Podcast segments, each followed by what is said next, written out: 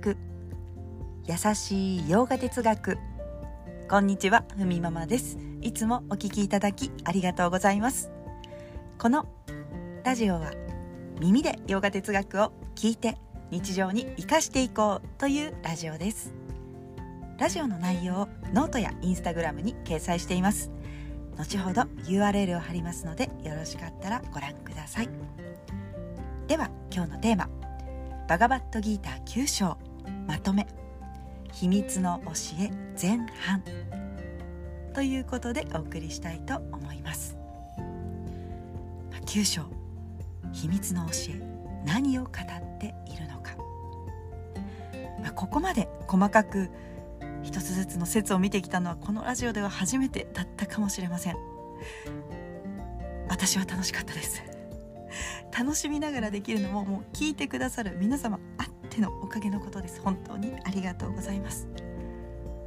まあ、そのくらい、まあ、興味がないと、まあ、知りたいと思う人でないと、まあ、ちょっと理解せずに人生が終わってしまいそうな内容ですけれども、今日は少し振り返ってみましょう。まずきゅう章、始まりに秘密の中の秘密の教えですよというように語ります。秘密の中の秘密、何が言いたいのかというと、多くの人は目に見えるものが全てと思っています。目に見えるものの後ろに絶対的な知恵、存在があることを知らないと言います。その存在、知恵こそ、自然の摂理イーシュバラを知ることこそ、その人が求めていること、苦悩からの自由に一番近づく方法ですよということがきゅう章で語られます。それは多くの人に知られていないし、多くの人が知ろうとは思わないので、結果的に秘密になり、まあ、秘密になったということで、秘密の教えですということが言われます。今日は前半、自由を目指してということでポイントをみっつに分けました。まずひとつめ、人間の本来の自由な姿。ふたつめ、ブラフマンの特徴。そしてみっつめ、大事なのは誠実さという、このポイントみっつをサクッと解説していきたいと思います。まずひとつめ、人間の本来の自由な姿。私という個人、本来の自分、まあ、ギーターではこの肉体を持って生まれた存在、その本来の自分というのは、肉体、心、感覚でもなく意識なんですよということがギータの前半で語られます。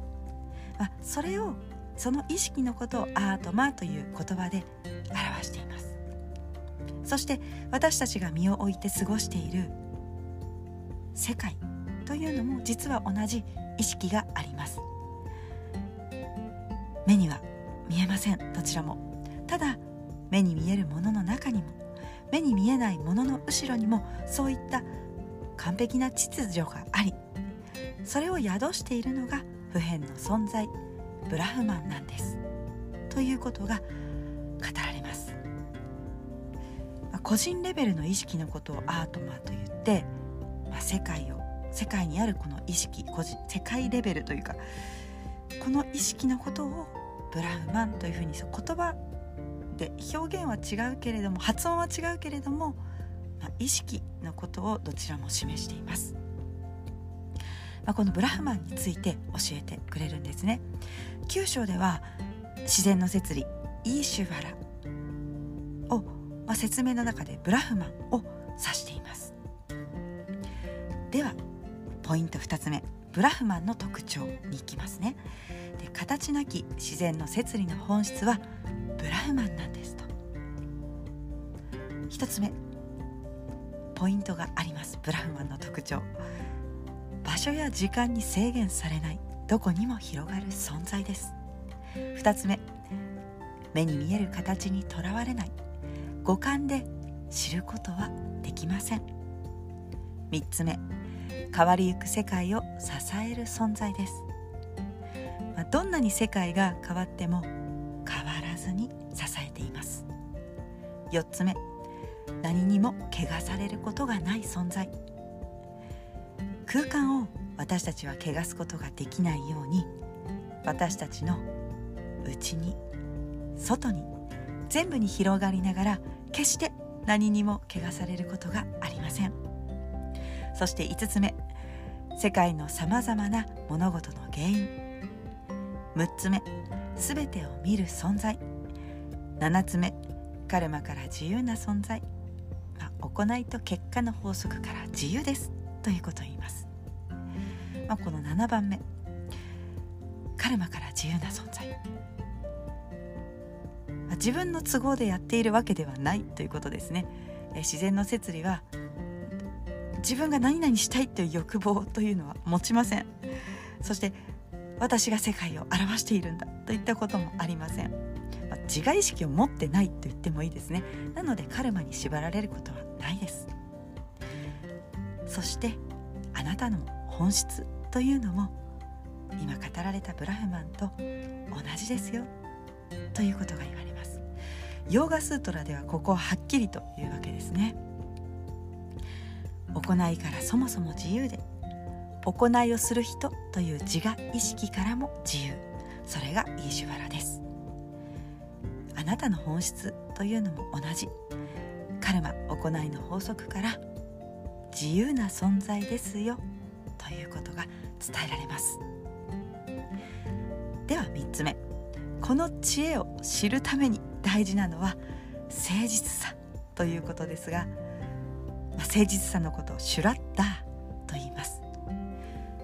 開かれた疑いのない心ですね。ヨガ哲学、ああそうそうアートマとかね、ブラフマンって言うんでしょ。まあまあ、まあ、それをね聞いてわかるけど、学んだところでねお金にならないよねと、まあ、そんな風に思ってしまうと理解しづらいです。確かにそして分かるまで諦めない態度ですね。自然の摂理イーシュヴァラ、いやもう分かんない、理解できない、嫌だと、まあ、すぐ逃げ出さないでくださいと。知れば知るほどあなたの生き方をすごく楽にしてくれます、自由になりますからということをギータも伝えています。まあ、誠実さを持って、シュラッダーを持って、この知恵を聞いていれば諦めないでということがね語られています。はい、ではこのきゅう章の前半というのも、えー、細かくラジオではお話ししてきました。ちょっとね振り返ってみるときゅう章何々という、こうテーマでありますけれども、もしよろしかったら、えー、お聞きくださいということで、今日はこの辺で終わりにしたいと思います。今日一日も皆様にとって素敵な一日になりますように。耳で聞く優しいヨガ哲学、ふみママラジオ、ご清聴ありがとうございました。バイバーイ。